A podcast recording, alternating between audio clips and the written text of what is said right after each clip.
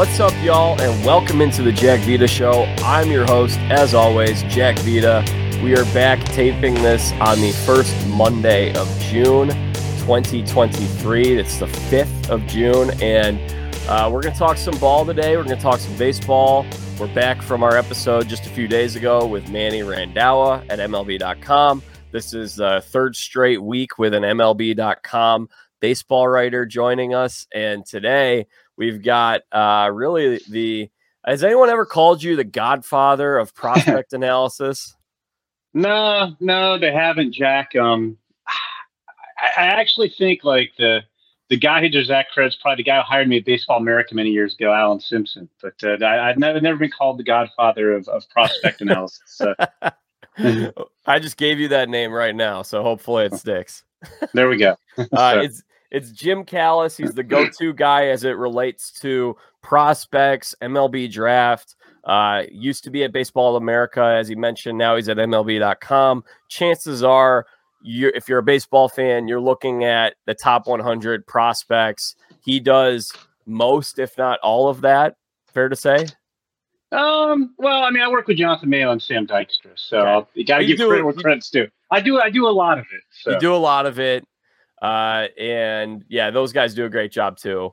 Um, but anyway, he's had a great career here in this industry for several years now. Baseball America, now MLB.com.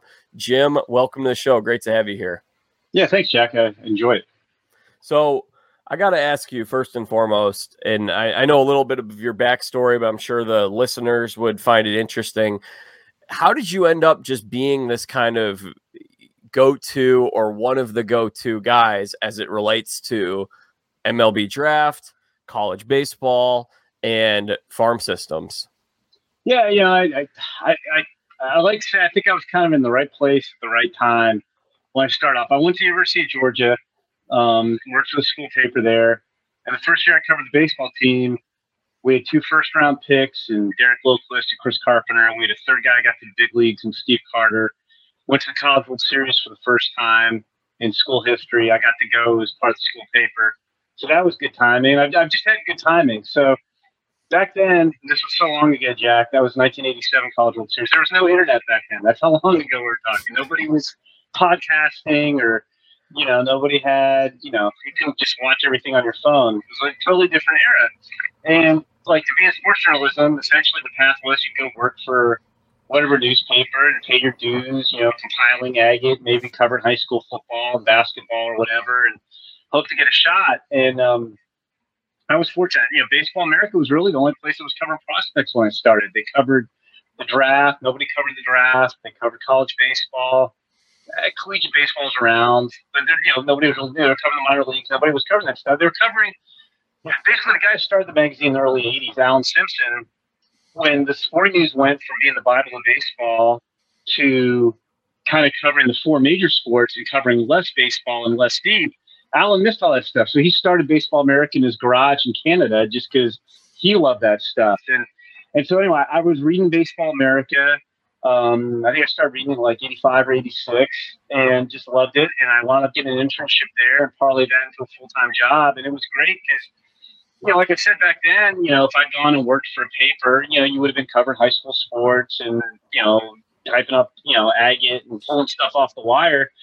And instead, I was the, I guess I was the fourth full time editorial person at Baseball America at the time. We were pretty small. And I got to do everything because we were small. Like I was, immediately the number one college guy. I was covering the College World Series and the Pan American Games in Cuba and the Goodwill Games in Seattle and Tacoma and going to the Olympics in Barcelona when I was 24 years old. And I was covering the minor leagues and I was editing, you know, a lot of big name baseball writers and assigning stories and assigning cover photos. Like we did everything because you had to. There were only four of us full time. So I, I did that and I did that, and I was became managing editor.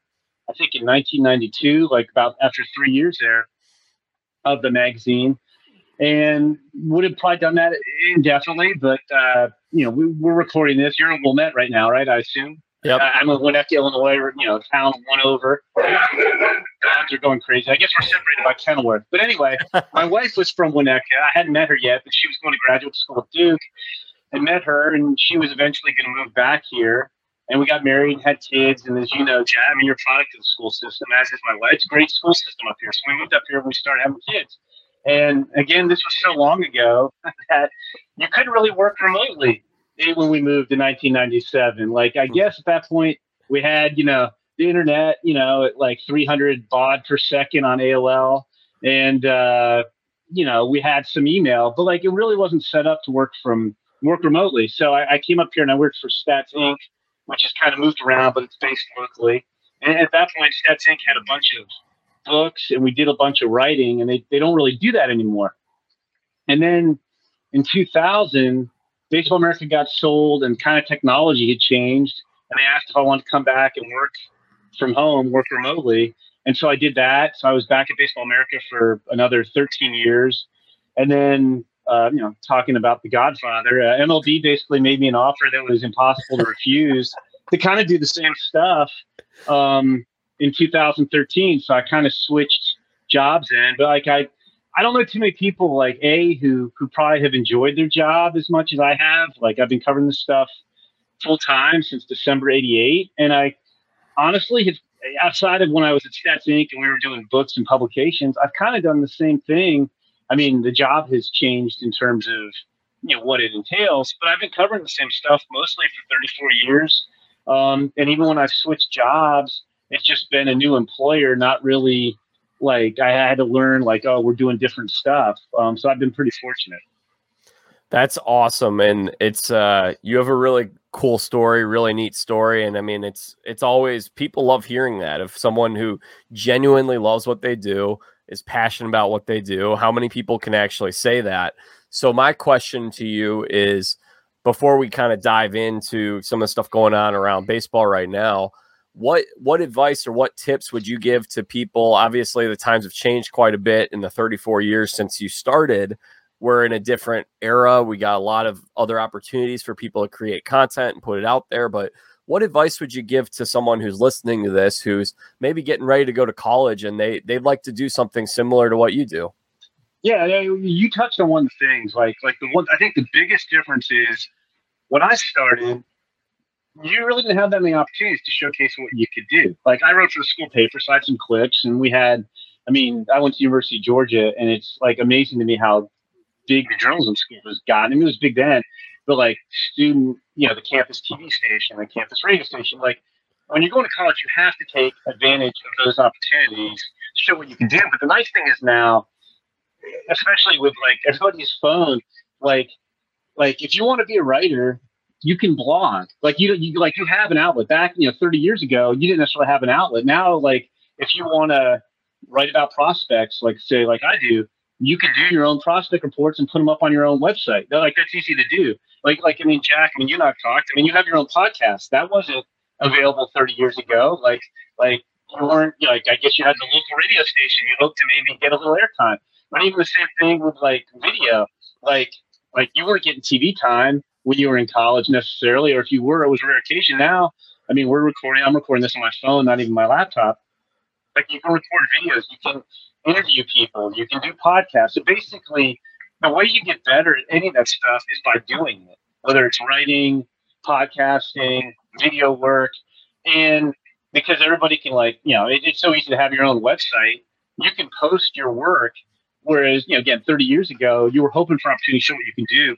So that, that would be my biggest advice: is do as much of that as you can. You know, if you're going, if, you, if somebody's listening to this in college, you're going to college, whatever you want to do, avail yourself of that in college. Like I, I know the Georgia experience, and I've been back there a few times.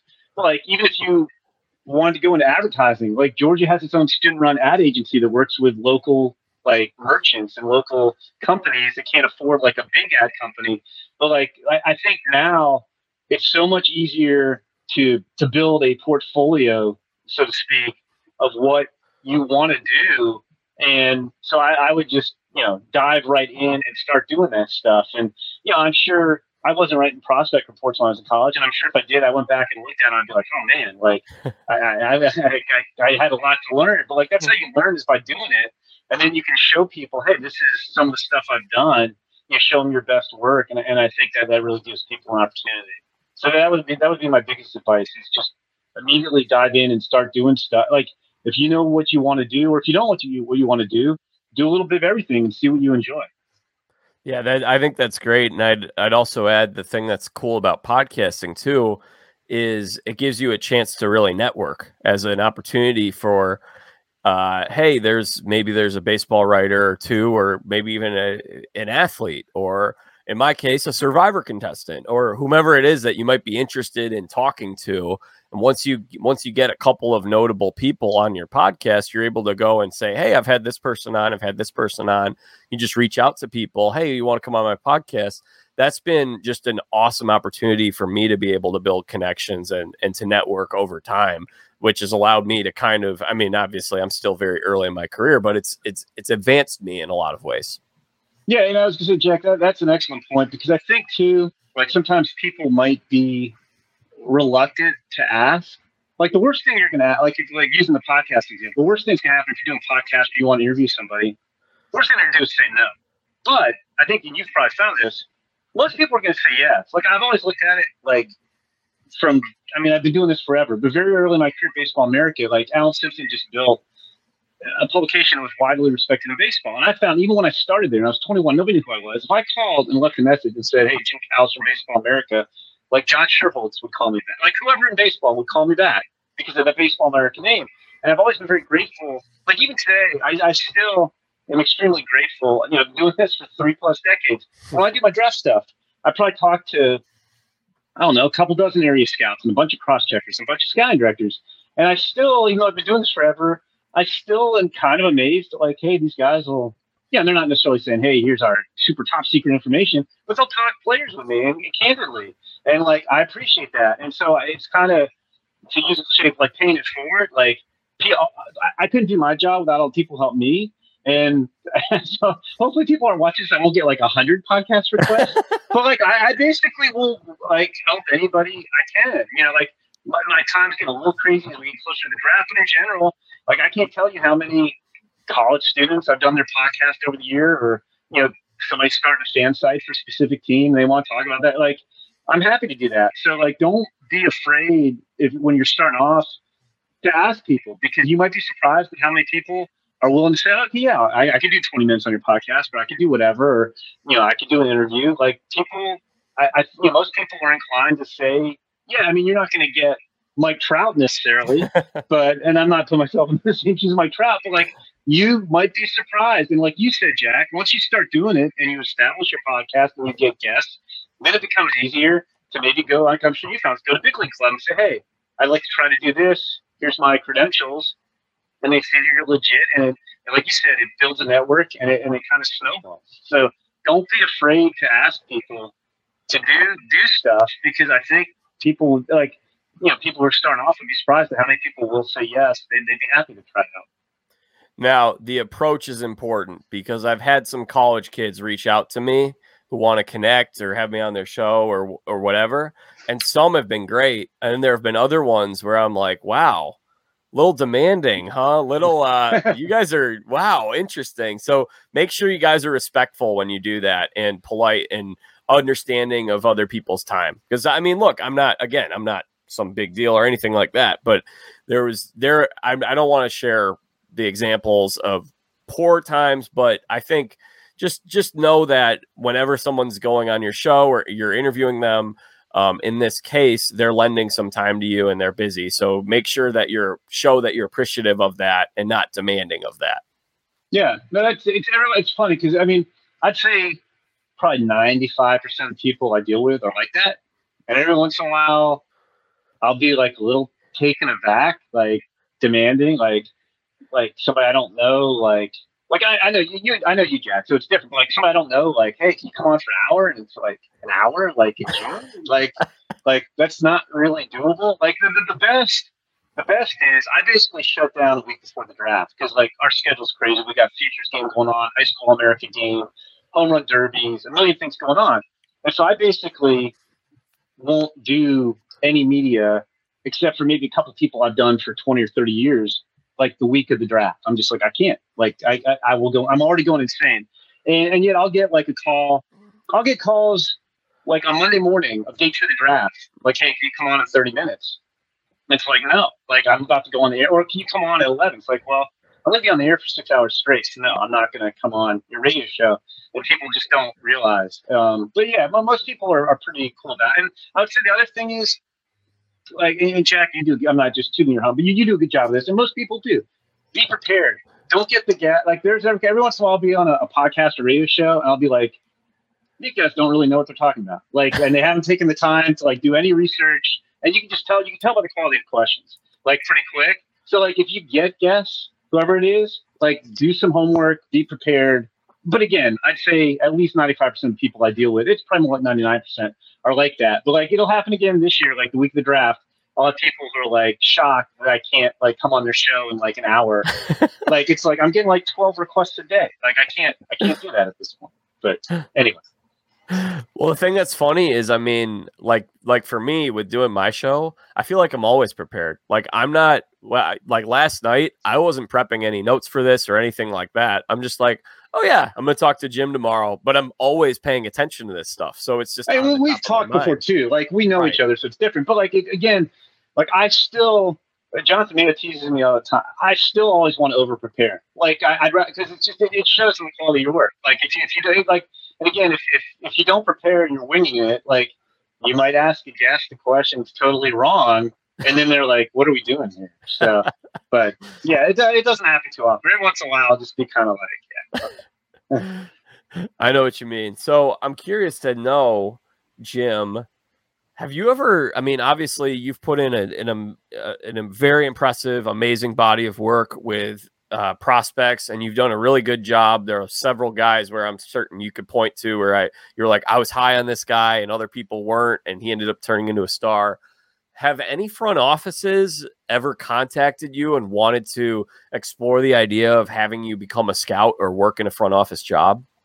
Not. It's been a while. Like like early on, like a couple times, but like at the time, like I had young kids you know, my kids were born, I mean, they're, they're grown up now, but it was 95, 97, 99, 2001.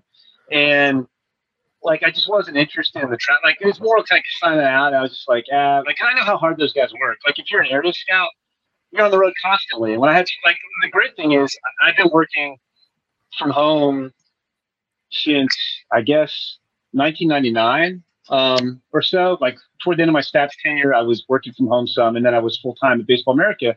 And so I've been working like on my youngest daughter, who's now almost 22, wasn't even born yet. But so at the time when I started working at home full time for Baseball America, I guess we had,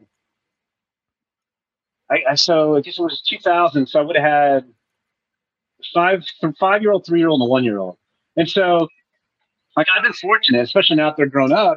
Like if they were ever doing something in school, I could go watch it, or somebody was sick and you'd go to the doctor. Like it wasn't like I was in an office nine to five. And like if you were like say an area scout, you'd be on the road constantly and you wouldn't see your family. So like it got it was never like I was made a formal offer. It was I had a couple like, hey, you know, would you maybe be interested in this? And it just it wasn't the time per se. And now it would probably be tough financially. I have a pretty good job at MLB. It, it would probably be tough to do it and and and also I'm getting old, so like I don't know if I if I have the energy to run around like a maniac all spring, like oh that'd be in a lot. I guess there's area scouts older than me, but like early on, I, I got sounded out a couple times, but it just the, the timing wouldn't have been right. And like I don't have any regrets because again, now that my kids are all grown up, like you don't get that time back. So and it, it went by pretty quickly. I mean, I think it's funny. Like, I would much rather be a commentator than a person in a position where if your commentary is off or your analysis is off, you lose your job.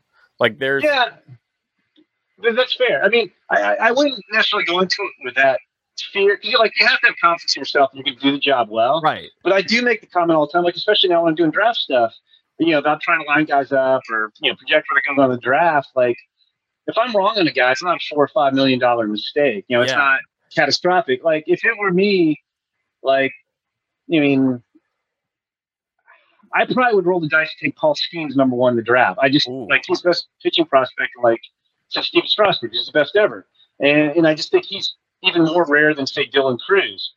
But if I'm wrong and I'm paying Paul Skenes say eight or nine million dollars, and I blow the pick, I haven't done damage to the Pirates franchise. So Like, I mean, I do try to be conscious of that. Like, I will say,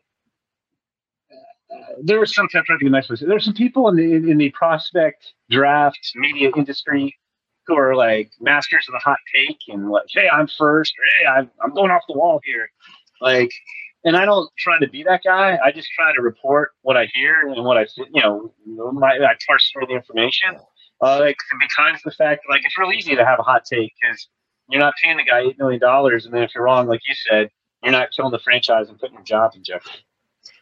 Yeah, 100%. And I'm now uh, I'm curious because you mentioned Paul Skenes would be the guy you would go with with the number one pick. Uh, now it's interesting because just a few months ago, and I'll be I'll be quite honest. I mean, I I like college baseball. I watched a good amount that first few weeks of the season. Then I got out to spring training. You and I were both out there together, and I mean, I was out there for six weeks, so I was pretty busy. It came back, and I just I've been so entrenched in Major League Baseball.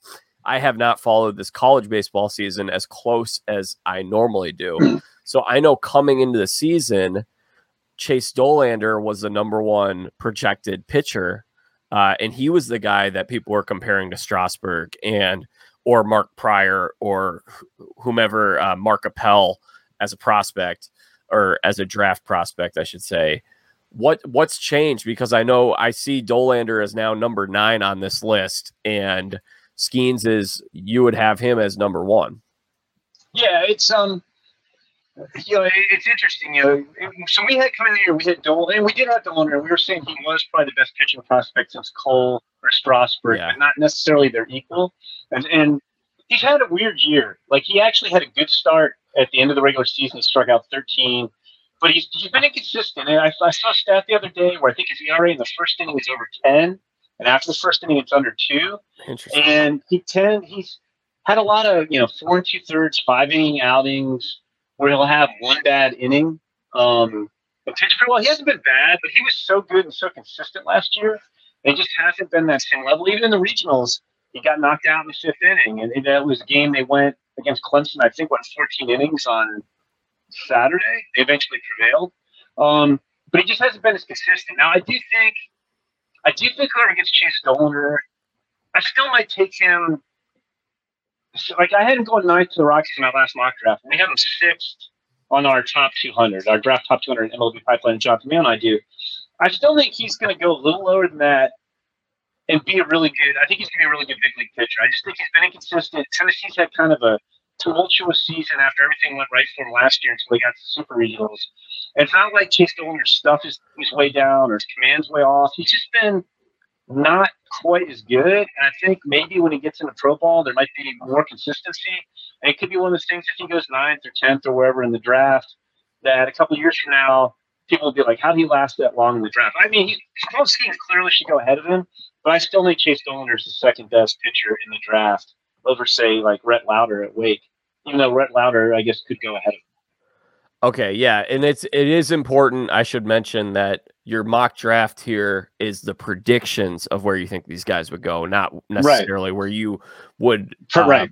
Yeah, not where you would have them go. So, okay, that's interesting. So, tell me a little bit more about. I think it's a. This is really a good time because, I mean, we're right in the college. Uh, the college baseball uh, national tournament has started. Uh, Division one tournament, and I mean, this is really, I think, an underrated event. I mean, this is. I'm. I again, and I this weekend. I, I watched some. I'm going to be watching more over the next couple weeks once we get to Omaha. Like I'm more interested in this than the NBA Finals personally, but I'm not a huge NBA fan. I'm um, with you 100. Um, percent but this is a great event, and it doesn't get nearly the same amount of coverage as even say like the women's basketball tournament. It doesn't get the same kind of hype, and I I really think it's a in an outstanding tournament. It's great, but I'm certain there are a lot of people who are listening who are baseball fans, and they're interested over these next couple weeks of like who should be who should we be watching for, what players, what teams, uh, and I think this is a good time to to discuss some of that. Yeah, there's um a lot of the best players in the country have advanced to the super regional round. Like we're recording this on Monday morning, this weekend was regionals. There's 16 different 14 regionals. You know, so two games first day, Then the winners play the next. It's double elimination. Winners play the next day, and whoever loses that game has to play whoever won the match between two losers. And then if they can avenge their loss, like you have to win three more games. So anyway, there's a lot going on. So as, as we speak, I think there's six games today that regionals still up in the air. Ten of them have been decided. But a lot of the best guys have advanced. I mentioned Paul Skenes. Now LSU, there's always weather that affects a couple of these regionals. So LSU won their first two games. If they win today, I've lost track of everybody's playing. If they win today, then they advance. And if they lose, they get a second. They're playing Oregon State. So Oregon State has to beat them twice today. So anyway, LSU, as we record this, is in a great position to advance. So they've got the top two prospects in the draft. And there's never been a school that's produced the top two picks in a draft.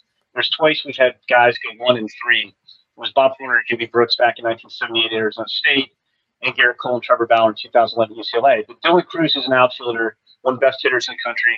Paul Skenes, who is best pitching prospect in, in at least a decade, are both on LSU. So they're probably going to be still playing next week in the Super Regionals. Wyatt Langford Florida. I've already lost track. There's so much going on. I think Florida has to win.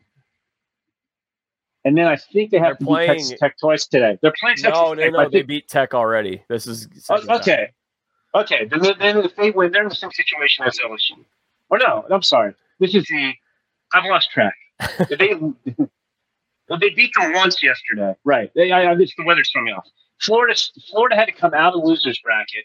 They beat Texas Tech once yesterday. They have to beat them again today. That's correct. So if they, they, yeah, I've lost track. If it, it's the weather throws me off because LSU is like a day behind. So anyway, if Florida wins, Wyatt Langford, we have number three on our draft list, will advance. We make sure Chase Dollander, Tennessee's advanced. He'll be pitching next weekend. Wake Forest, which is the number one team in the country, I mentioned Rhett Lowder. He's one of the best college pitchers in the country. They're they've already advanced to next week. Kyle Teel, it's a bad catcher draft. Kyle Teel of Virginia is by far the best catcher available on the college side. Probably he'll go in the top ten. Virginia's advanced, so he's available. Um, Miami, did Miami advance already? I believe they did. Let's see. Miami. I'm saying yes. I believe. Am I right or did Texas? No, Texas advanced. Texas advanced. I, I got Yeah, I'm getting those- Miami. Yeah, Miami's out. Or Yeah. Okay. So, um. So anyway, I, I'm losing track of who's available. Now, Hurston Waldrep's another one of the best college pitchers from Florida. They can be available. So it's- possible that the four college pitchers who are going to go in the first round are all going to be available um, in the super regionals. Brock Wilken at Wake Forest is, is one of the best power hitters in the country.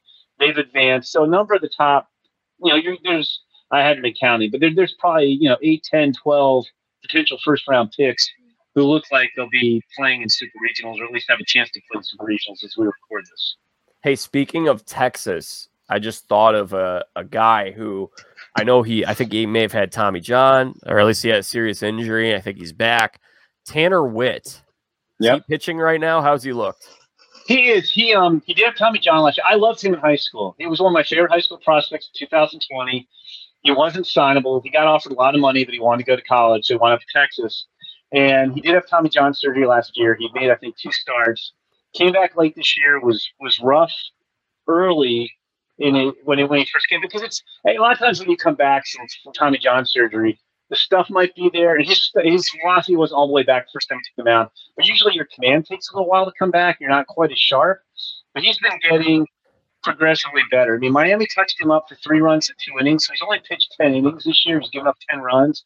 He did pitch well against West Virginia, um, which I think was the last week of the regular season. They pitched shutout, but he's been kind of up and down, battling the control and command a little bit. But I still think he's going to go, like, it might be more of a, a, a supplemental first round pick than a first round pick. And if he gets rolling, then that's a bonus because, I mean, Texas. Texas got two pretty good starts this weekend out of Lucas Gordon, who's kind of a pitchability lefty, and Lebarron Johnson, who I think is probably more of a reliever in the long run, but he's been hot down the stretch. And if you got Tanner Witt, you know, making significant contributions, they could go pretty deep.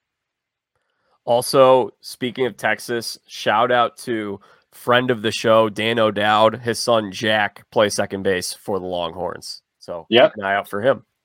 Yep, exactly. So hopefully, I'm, I'm hoping Jack and, and Dan get to Omaha. So Yeah. Are you going to go to Omaha this year? it's tough. Like I haven't been since 2019. I mean, there absolutely wasn't one in 2020, and I've been. I think when I started working at Baseball America in 1989, so from 1989 to 2019, I didn't go to every game. I, I did go to every game a lot of years, but I only missed 2008 was the only year I missed.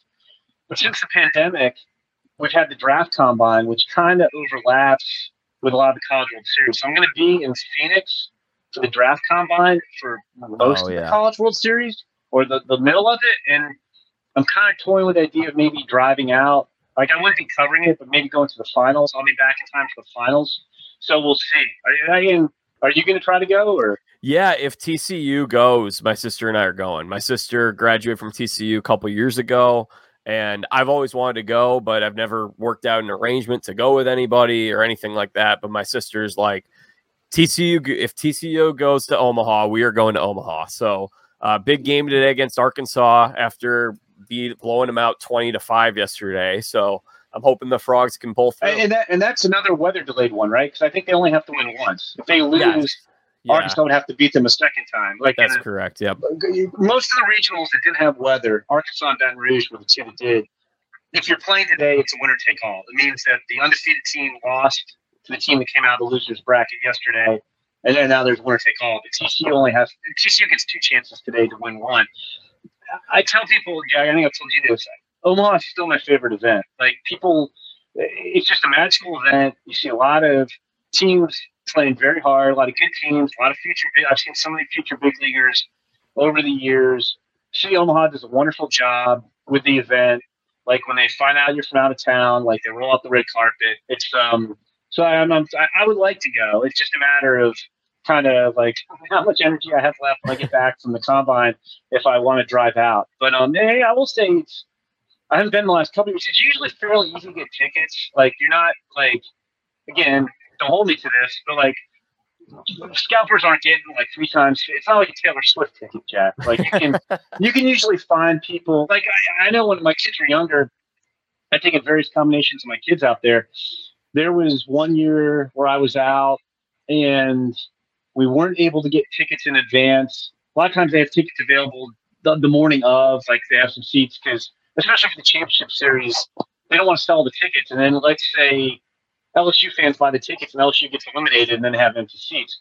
But anyway, I remember there's one year where somebody, I think somebody gave me tickets in the parking lot. Like I was there with my kids and um, we were looking for tickets and they're like, is it for you? And I said, yeah, just me and my sons are going to the game. My sons were like, I don't know, 12 and 10 or something.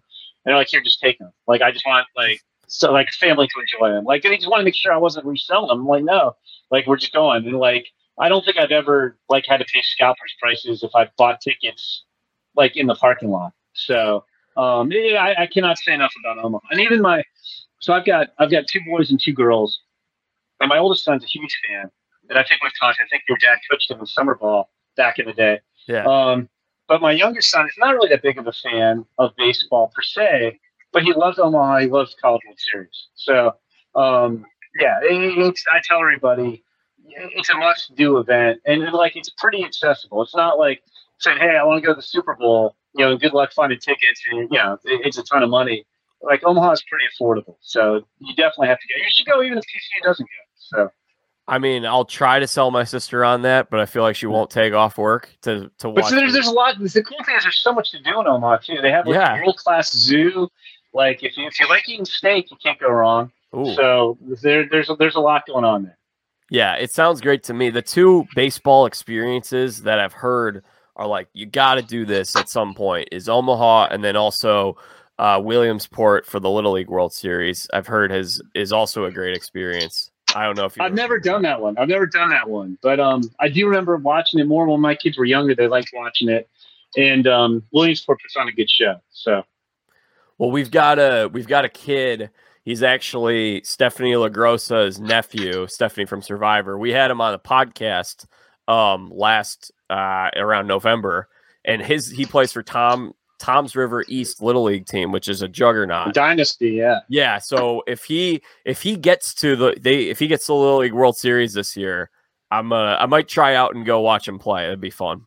There you go. Yeah, I, I don't know what the ticket situation's like at Williamsport. I don't know what those go. It for. can't be I can't be horrible. I mean, But it's not a very big park, right? that's true. That's true. So I don't know. I don't know. It always looks jammed. So I'd be Yeah. curious.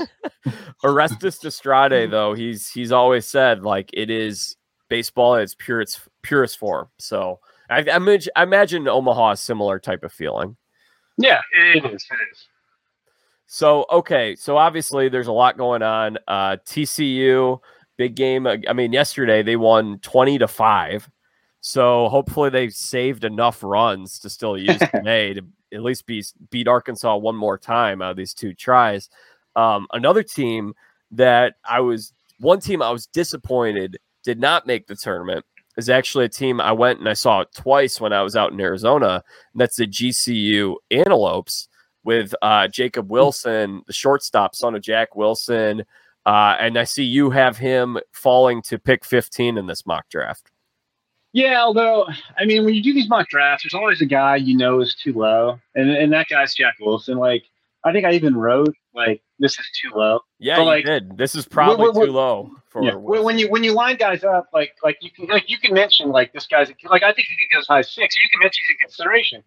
when you do the mock draft, you only put one name in each spot, and then if you have like oh this team might go off the board a little bit and do something different, somebody winds up falling. Like I, I think he's still gonna go pretty good.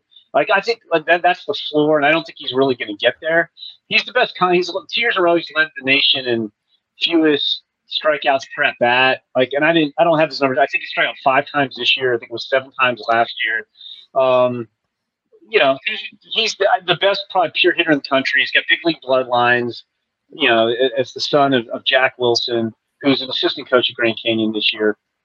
Yep. And like those guys, like I, I do think bloodlines matter, maybe in baseball more than any other sport, because baseball is such a game of reps, and you get so many. You know, like I'm sure Jack Wilson's been hitting a batting cage since he was like five years old, or, or Jacob Wilson's been hitting a batting cage since he was five years old.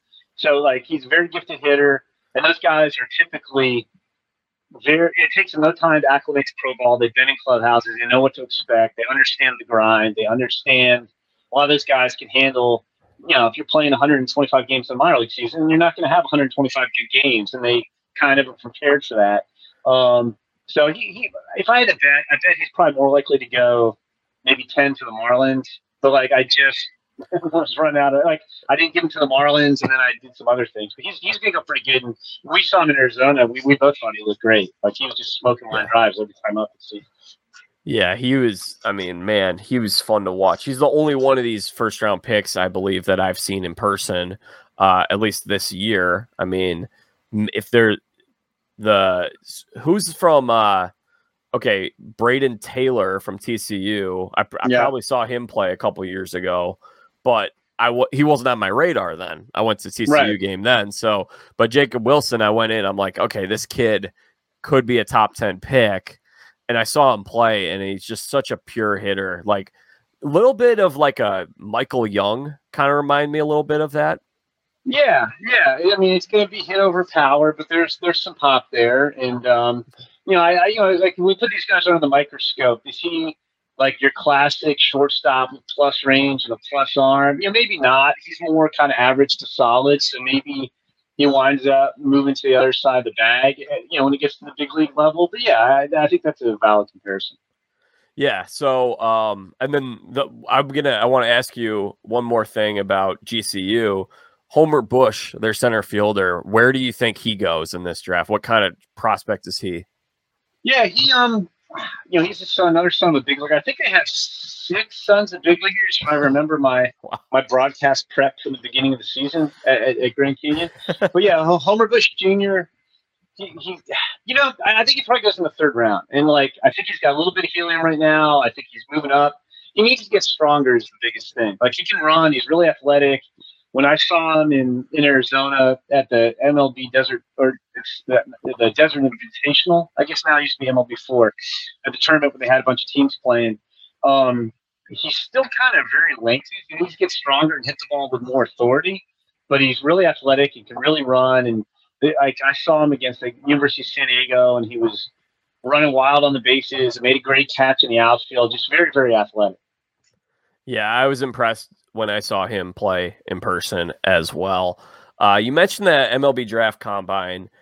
Do you think this draft, like, what are your thoughts on this combine? Is it because I've heard mixed sort of things. Like some have said that it's really not something that's going to make a big difference when evaluating these players, like because you know maybe they do some little drills and stuff like that. But I've heard the plus to it is it's an opportunity to just have them all in one place. So if you're interested in these players and your team, you can easily talk to any one of them you want. Yeah, I mean, you know, I, I look at it like the on-field stuff the vast majority guys. I don't know that it moves the needle very much. Yeah. Um, one, a lot of top players, kind of like NFL Combine, don't participate. Like if I know I'm going in the first round or I'm going to get a seven-figure bonus, I don't have anything to prove. A lot of pitchers, honestly, a lot of high school pitchers haven't pitched in six weeks. They're not going to get throw at this because they aren't in peak form. Some of the college pitchers, like if you didn't, let's say you didn't make a regional, or let's say you got knocked out in the regionals, you know, it's two weeks away. Like, like if I'm a college pitcher, I've made 14, 15, 16 starts. You've got my body of work. So if guys, if guys have had good springs, a lot of them don't do stuff. And then if they do, if it's a pitcher, they're throwing a five minute bullpen. That's not necessarily going to move the needle if, if you've seen the guy a lot.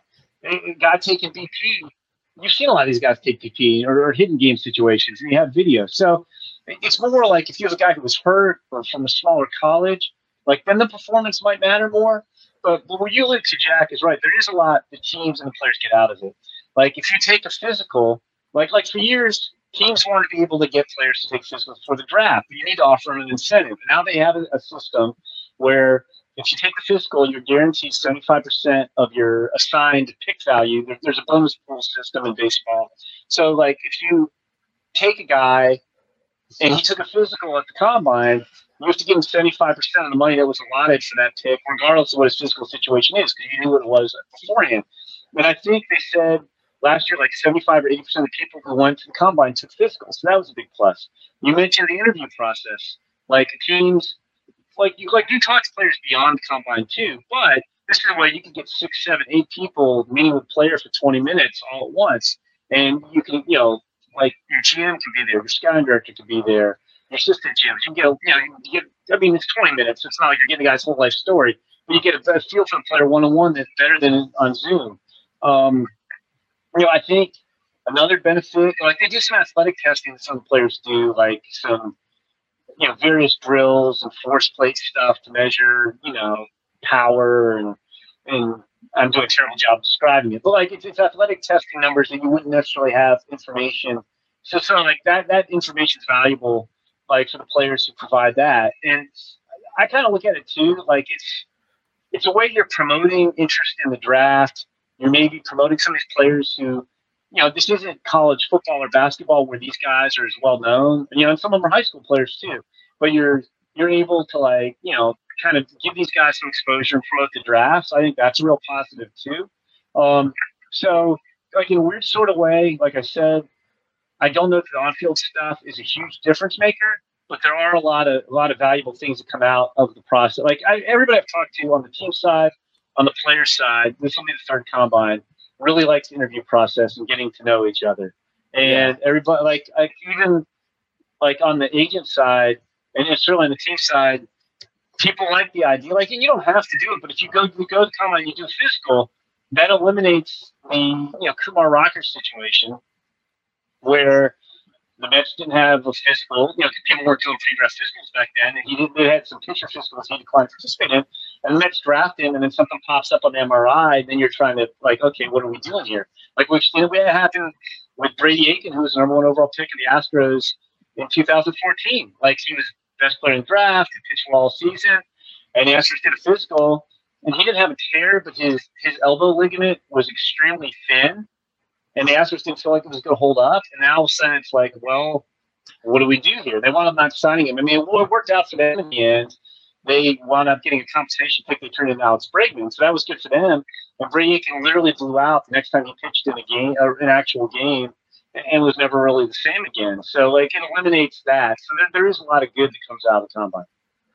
All right, another question I have about changes to the draft process. This is the first year with a draft lottery. Your thoughts on the lottery? Do you like it?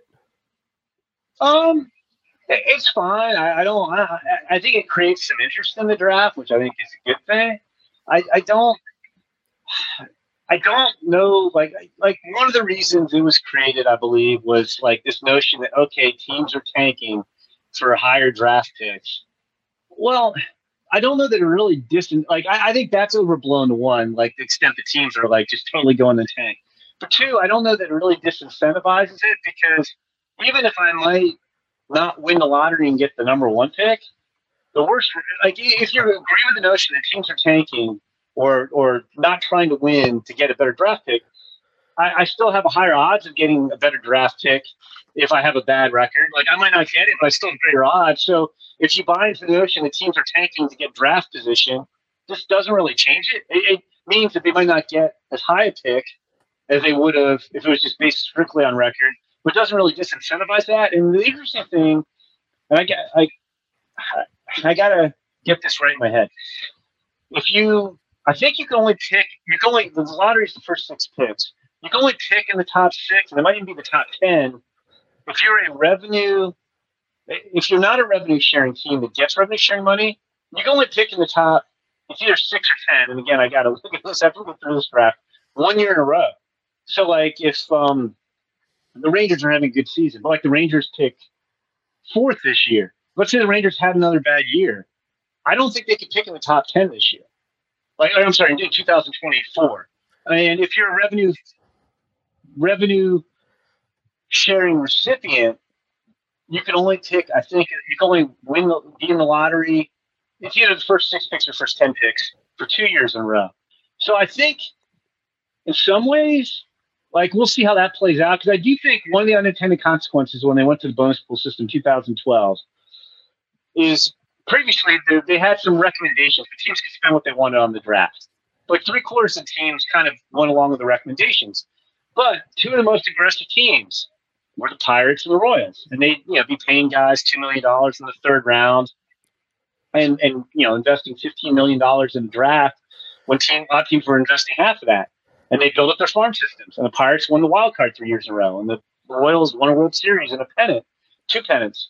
But when they changed the system, then all of a sudden you had a bonus pool that you're pretty much locked in. If you go over five percent, you start losing draft picks. Nobody nobody wants to lose future first round draft picks, and so you were locked in. And so all of a sudden the Pirates have success, and they get a four and a half million dollar bonus pool. Now the bonus pools have gone up, but like it restricted what the small revenue clubs could do in the draft. Like they can't compete with the Yankees for free agents, but they can outspend the Yankees in the draft. And now you're kind of stuck. You're based on your record. And I do think, I do wonder, it's made hard for those teams to compete. That if, if this, this restriction on how often you can pick in the top six, top 10 picks, if you have a small revenue team that isn't necessarily just like, oh, we're trying to lose, but it's going to take them time to rebuild because they can't just go out and spend, spend, spend. Like they might go from a team that would have had a top five draft pick to not being able to pick that high and I'm not sure that's great for the smaller revenue clubs, if, if that makes sense. No, I, I agree with you totally. And I'm glad you mentioned the narrative about tanking because I say this all the time. I hate the word tanking as it relates to baseball because I think very rarely are teams intentionally actively trying to lose games. And the most of the time, like I'll give an example. I was saying this the other day to someone. The Cubs won the World Series through rebuilding, not tanking, rebuilding. Right because really they only had three guys that they drafted. Um, at least the Theo Epstein regime drafted that were impact players on that World Series championship team Kris Bryant, Albert Almora Jr., and Kyle Schwarber. Everybody else they got was either someone that they signed, but or in the what they really how they really built assembled that team was through trades of yes. selling off pieces, trading Andrew Cashner for Anthony Rizzo, trading Jeff Samardzija and getting Addison Russell in that trade. That was how they did that. So the goal wasn't let's let's lose as many games so we can get as many high draft picks as we can. It was let's take the pieces we have at the major league level and accumulate as much minor league uh, young talent out of this as we can. So the end goal wasn't we're going to we're not we're trying to lose. It was this is a product of how we're disassembling this team so that we can build something for the future. And I think it's a I think it's a great way to go about rebuilding and and making it so you can compete. Yeah, no, I think that's fair, and it's just it's, it's tough because if you and I'm not using the Cubs again, but let's say you have a team that you know isn't ready to win. You're you're a couple years away. It's like like one of the things the Cubs did, and it was it didn't work out. They gave Edwin Jackson like a four year contract, and like there's no point in getting second or third tier agents, second or third tier free agents, if you're a couple years away from winning, just to like be more respectable. So again, yeah. I, I, don't I don't think in a lot of cases teams are necessarily saying, okay, we're going to try to lose as many games as possible. But it also doesn't make that much sense to go out and sign. Yeah, like Jameson a, Taillon. Yeah, like a guy for fifteen or twenty million a year for three years or whatever, so you can win seventy games instead of sixty-seven games, or seventy-eight right. games instead of seventy-five. Um, and then, but then, and then you get like, okay, the payroll's not high, so they're not trying to win. Like, like it's kind of a catch twenty-two. Like you're not there's there's no way you can incentivize a team that's going to be sub five hundred. Like, like they have more playoff teams. I guess that makes it open more teams. But like, if your team's not going to contend you, I mean, and again, I don't. And like the one thing I also think nobody ever discusses really the players. It, it's their livelihood. So even if you're on a team where you know, like like it's the movie Major League, and they're they're, they're not investing in the team, the players still want to do well. It's not like like they said like the player like if the players don't perform, their careers might get you know you might get released, or you're not going to get paid in free agency, or you're not going to get a raise in arbitration. Like like like even if you were trying to tank, the, the players aren't trying to tank. Like they, they, they get nothing out of not winning. They, they don't look at it that way. Like so, they aren't giving up that back. So here, hit some home runs off of this, so we can have a high draft pick. It, just doesn't work that way. So I, I do feel, I do feel like the whole tanking narrative gets overblown. Yeah, I told Rhett Bollinger this two weeks ago on this show. I've got an idea to stop tanking in pro sports, or at least make this thing better. So the idea is highest the draft order is determined by most wins after playoff elimination. So in theory, like that. Oakland yeah. A's are going to be eliminated from the playoffs before everybody else because they're the worst team. They're also going to have the chance to win the most games after that. So that would be kind of the way of like, hey, like you get closer to the deadline, maybe the A's want to pick up a couple players if they want to get that number one overall pick, or in in what you're kind of talking about, picking up some of those mid level free agents. Yeah, yeah, that would be. And you know, it's funny. I read that thing. Like, I think the Athletic was talking about with the NHL draft. Like, like somebody suggested that for the NHL draft. I was like, that is kind of kind of interesting. I, like, I think the nurse suggestion would be interesting. Not necessarily giving the number one pick, but what if you gave, like, you could pick, say, the number five, number five pick goes to the non-playoff team that wins the most games. Mm. Um, you know, to give you like if you, if you just miss, eh, like you know, to give an incentive to teams that are good. You know, I've seen people suggest having some kind of tournament for the number one pick or something. Like I don't know how that would work out, um, type of thing. But um, but yeah, and I mean, it, you, you could do various things. But again, like I said, like even though the number the worst team doesn't necessarily get the number one pick now, the worst team still has the you know the, the worst three teams have the highest odds of getting the number one pick. So if you if tanking is a thing, teams are still incentivized to lose to get the potential number one overall pick. Yeah, exactly. So we've got a couple more minutes here. I would like to know before we go one prospect or a couple that is like from the last couple years, a guy who has impressed, exceeded expectations for you. That you're like, wow, me and a lot of other people, we did not see this guy coming. Do you have any anyone come to mind? Yeah, the, the first guy comes to mind is Evan Carter of the Rangers.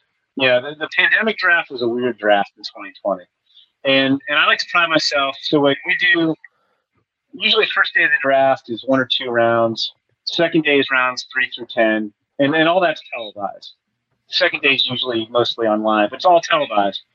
I usually like to pride myself the way we split up the country, Jonathan and I, we Jonathan and I, we have half the country. Is I I mean, I, we might not have a guy ranked, but I usually don't get stumped before like the fifth round, like before somebody drafts like maybe a JUCO guy I haven't heard of, and even then, like in the fifth round, I'm like, man, like I like to try to get five or six rounds. And I mean, so pandemic draft was obviously an odd year because everything shut down pretty quickly. And so at MLB Network on the first day was Big Shine. It was weird. We did all five rounds that, that year, one night because it was a shortened draft. But anyway, MLB Network always prepares for many more players than are possibly going to be picked on the air. Many more players than there are picks. And the only time they really tell us who's getting picked in advance because they want us to react naturally is if they aren't prepared for a guy.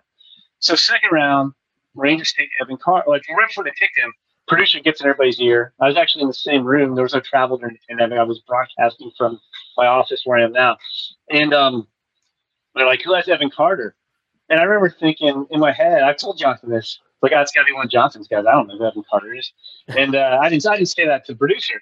And I was like, I was like, I don't know who that is. And I was like, where's he from? And he and they said Elizabethton, Tennessee. And I was like, what? Because Tennessee's one of the states. And I had like, even though the high school season in Tennessee barely played. I had like I probably had ten or twelve high school guys in Tennessee on my radar, and I'm like, what? Like second round, this guy? Like who is this guy? And uh, I actually interviewed him in spring training. I told this story too, and we were chuckling. But uh, and nobody knew who he was on our broadcast. And he was he was a guy who hadn't done a lot of showcases. Elizabethton's a very small town. I think it's in the northeast part of Tennessee. Like, and so like guys don't get out there a whole lot scout wise, and they would have in a normal year, I think like eventually, but they hadn't because it got shut down so quick. And it turned out the Rangers had a player development staffer who loved Elizabeth, didn't about him. And so they scouted him and they loved him and they took him in the second round.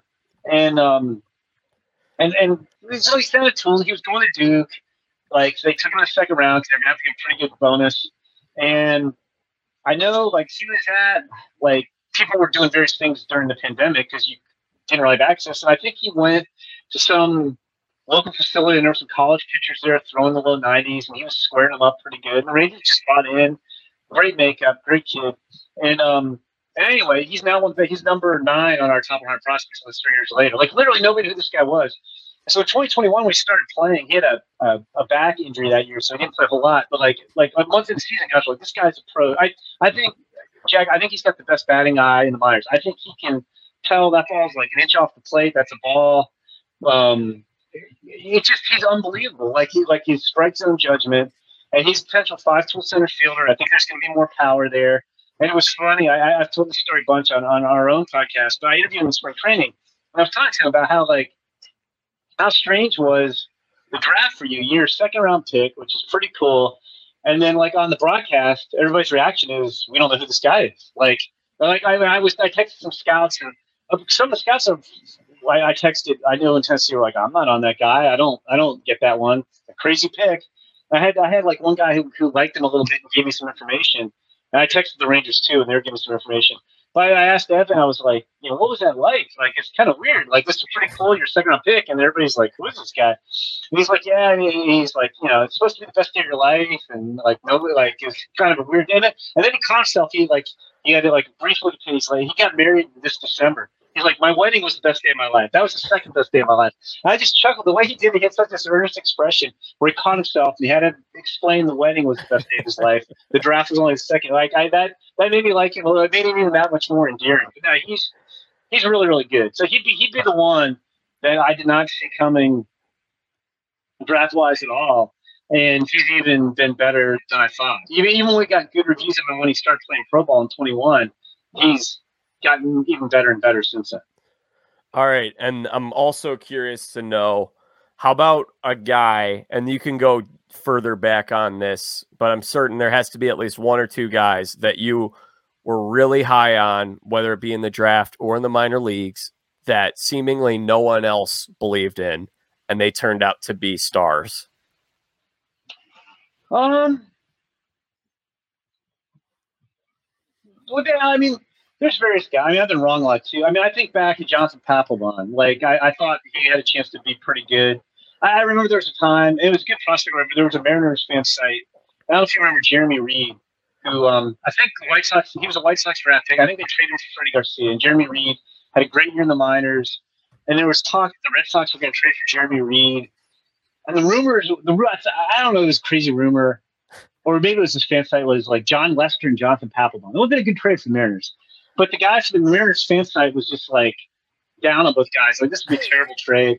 But I just remember I was on I was on Papelbon kind of early. There's there's a guy right now. He's just getting started. That scouts tipped me off to when he was high school. Kid named Jacob Misiorowski in the Brewers system.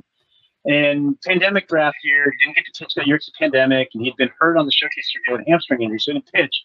But I had a couple scouts who are like, "Look, man, this guy's like he's raw, but like like the arm's really good. This guy could be." So we had him at like I don't know number 180 on our draft top 200 in the pandemic year. He didn't get so he goes to junior college. and then he tears meniscus in knee in his first start. So he doesn't pitch in June. So three year, like, doesn't get seen in the showcase circuit 19, doesn't pitch in 20, gets pandemic, barely pitches in 21. And last year, um, beginning year, he wasn't throwing a lot of strikes. And, and junior colleges are hard to scout because every guys are bouncing all over. So I know some guys who weren't on him. But um, I had a couple scouts who were really on him. And he, he wound up, he was throwing like 101 at the combine with crazy spin rights, nasty slider. And if you look, like he's averaging like two strikeouts an inning right now in, in A ball, and he has a chance to be really, really good. So I feel like, and again, I'll credit the scouts. It wasn't like I discovered him, like scouts told me. But Jacob is kind of my current guy that like he's off to a great start, and I'm hoping it, it keeps up. But like that was one I know we were on him before anybody else was. And again, I was fortunate. I talked to the scouts who were on him, but uh, but he's one that like nobody was on. I'm sure there's some others that I was I was high on. I, it's, it's kind of fun finding out guys that aren't getting a lot of hype and then watching them become pretty good players. Very cool. So I'll I'll have him on my radar. I'll be keeping an eye on him. He's Jim Callis. He does a lot of stuff. He's got a podcast. Uh, he's also on social media. He just put out his uh, or MLB.com just put out their updated top 100 prospect rankings and the top 30 prospects in each farm system. Uh, and then he's doing a lot of mock draft stuff. Um, and then uh, Jim, I want to. Oh, and you're sometimes on Road to Wrigley on uh, yeah, Marquee Network. Marquee. He's, he's got like 10 different projects going on. So why don't you give us a little rundown of what you're working on and how people can follow along or what they should be checking out from you? Yeah, I mean, so, so most of my work's at MLBpipeline.com, part of MLB.com. And like, I, I think one of the great things about our site is everything's free. You know, nothing's behind a paywall. So like we just updated our draft list to 200. We're going to expand it to 250 by the end of the month. And we've got scouting reports, we've got scouting grades, we've got video. It's all free. None of it's behind a paywall. Just like you mentioned, our top 100 minor league prospects, which we just updated, our top 30 list for every farm system. All that's out there. You can read all the reports. It's all out there. The draft's probably the majority of my work right now. Um, I'm going to the draft combine, I guess, in two weeks. Uh, I fly out on the 19th. Um, the draft is July 9th. The futures game is coming up. It's like a crazy weekend.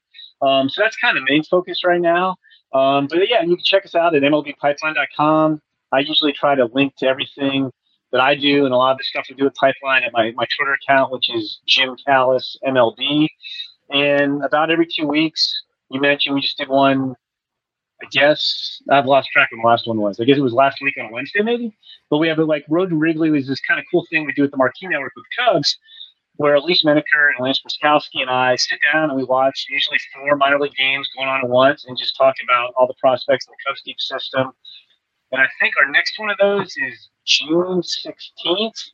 And sadly, I have to miss the next two because I'm going to be at the combine and the draft before I get back to the swing of things. But, but those are a load of fun. I'm glad you brought that up just to sit there and talk about prospects for two hours while we watch them live. Like the last one we did, Cade Horton is a, a prospect I'm a big fan of. He struck out, I think, nine in five innings while we were doing it live, and it was it was kind of fun. So I keep him pretty busy this time of year. Then it slows down a little bit in August when we get past all this stuff.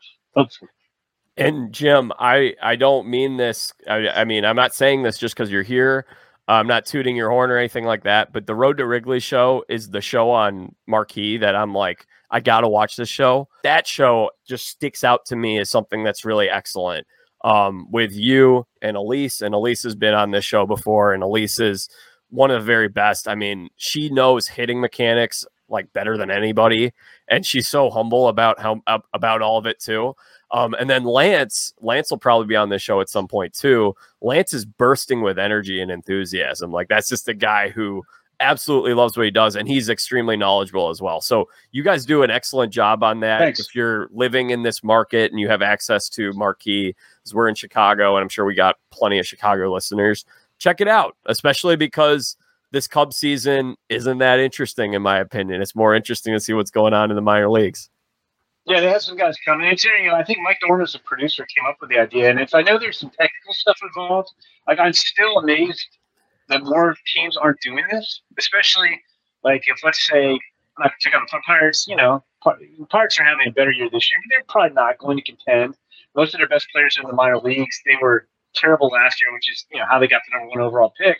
Like why more teams, especially if you're like if, if your big league team isn't going well, like why you wouldn't want to have, or even like like the Yankees or the Red Sox, which have their own networks, and there's interest in their prospects. It's such an easy show to do. I mean, yeah. like you said, I think we're fortunate that like Elise is really good, and she has to be the traffic cop who's making sense of what's going on. It's four games at once. And Lance, like you said, I've, I've used the same way to describe Jack. He's got a ton of energy, and he really likes to come at it from the data perspective.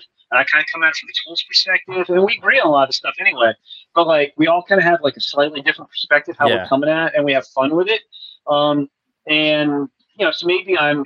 I, I know I'm probably underrating the technical aspect of it, and maybe it's not always easy to find an Elise and a Lance to, to be able to do that. But like, I don't understand why more markets aren't doing the same thing because it's it's a blast and we get a lot of feedback from fans and, and maybe part of it is the Cubs play a lot of day games, so that you know makes it it's a natural after they play a day game, which is what happens most time we do it. But yeah, that that, that show is, is a lot of fun. I really enjoy doing that.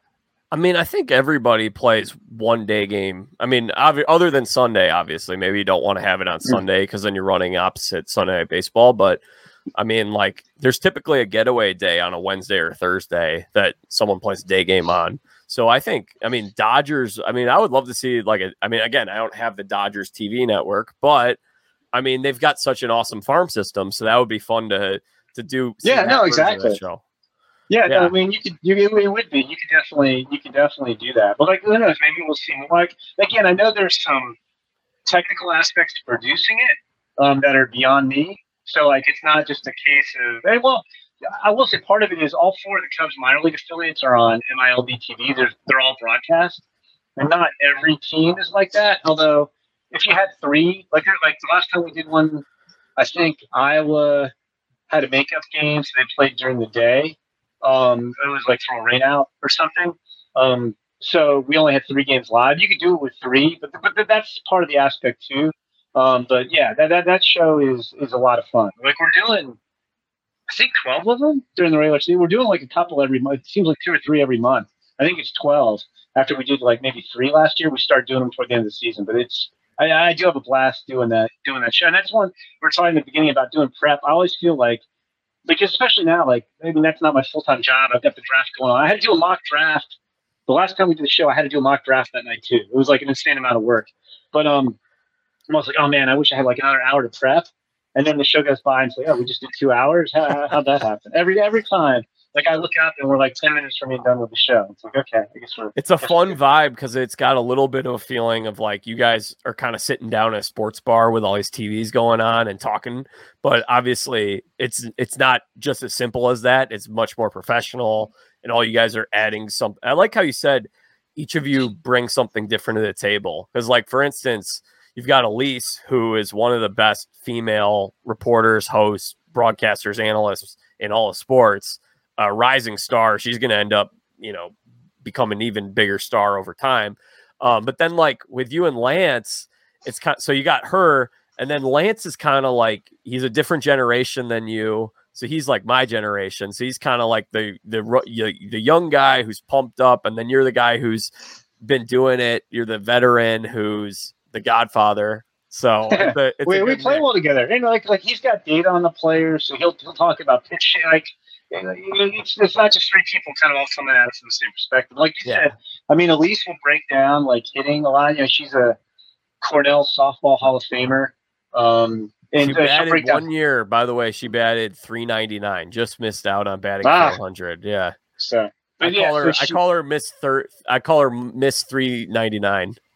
There you go. There you go. but uh, but yeah. So anyway, like we, we do have a lot of fun. There was one where I think she was uh, she had a friend getting married one night, so Lance, it's not easy being the traffic cop. Lance shifted over to her side of the desk and ran the whole thing. And then we had Ryan Sweeney kind of pinch hit and came in. But yeah, now that, that shows a lot of fun. Like I said, I'm sad because I I'm try travel. I I'm at the combine for the for one of the one, upcoming ones, and then I'm traveling out to the draft like on the night they're doing the next one. So I'm going to miss back to back ones, which will will make me sad. So. So check him out. He's at Jim Callis MLB. Jim, thank you so much for coming on. We'll do it again at some point, and we'll talk some Survivor uh, in a future episode. Sounds good. Thanks, Jack. It's a great, great pleasure. All right, y'all. That concludes today's conversation with Jim Callis. A lot of fun talking today. MLB draft stuff, college baseball, prospects. He's your guy. Make sure you guys go check out his work at Jim Callis MLB on Twitter. Uh, we'll probably have him back at some point, but he's a busy guy for the time being. Uh, but I'm sure we'll talk to him again sometime. Uh, very grateful that he was able to come on, uh, and he's become a mentor of mine, a great guy. I've learned a lot from him, um, and I'm excited for these uh, for the college baseball tournament. We're not far from College World Series in a couple weeks, so I'm hoping that the Horned Frogs can pull through so that I can get out there. Uh, should be should be a good tournament, good time. Lots of big games on today. We'll be back later this week my next episode is not going to be sports. It will be former survivor contestant Brooke Struck Stevens. Brooke competed on the 11th season of Survivor, Survivor Guatemala. I'm certain that we'll talk plenty about her time on the show, share some behind the scenes, never before heard information. I don't know if she's even ever been on a podcast before. Um, and then we'll also talk some faith because I know Brooke is a very strong Christian we had a good time talking faith last week with Manny Randhawa. Um, and we'll be back again next week with another baseball episode. Guest to be announced. Until our ne- oh, and you guys, by the way, before I sign off, follow me on social media at Jack Vita Show. If you're watching this on YouTube, make sure you hit subscribe, hit that like button, um, and turn on notifications so that you can get more episodes of this show. Lately, we've been running into some problems with Facebook. I've been in contact with them for whatever reason. People have not been seeing my posts. And the last couple times I've tried to upload a video, it hasn't allowed me to do so. Um, but we're working on that. But since we're struggling with Facebook and, and that's our number one source of traffic, um, please subscribe. Subscribe on Apple Podcasts or Spotify or YouTube. So that way you don't miss out on this show as it is right now, I think a lot of you guys are listening via social media, and that's great. But if the social media stuff gets, if people aren't seeing it, the, as is the case with Facebook, then a lot of people aren't able to tune into the show. So make sure you guys please subscribe, share it with a friend. Um, and until our next episode, I'm Jack Vita. Bring in the dancing lobsters.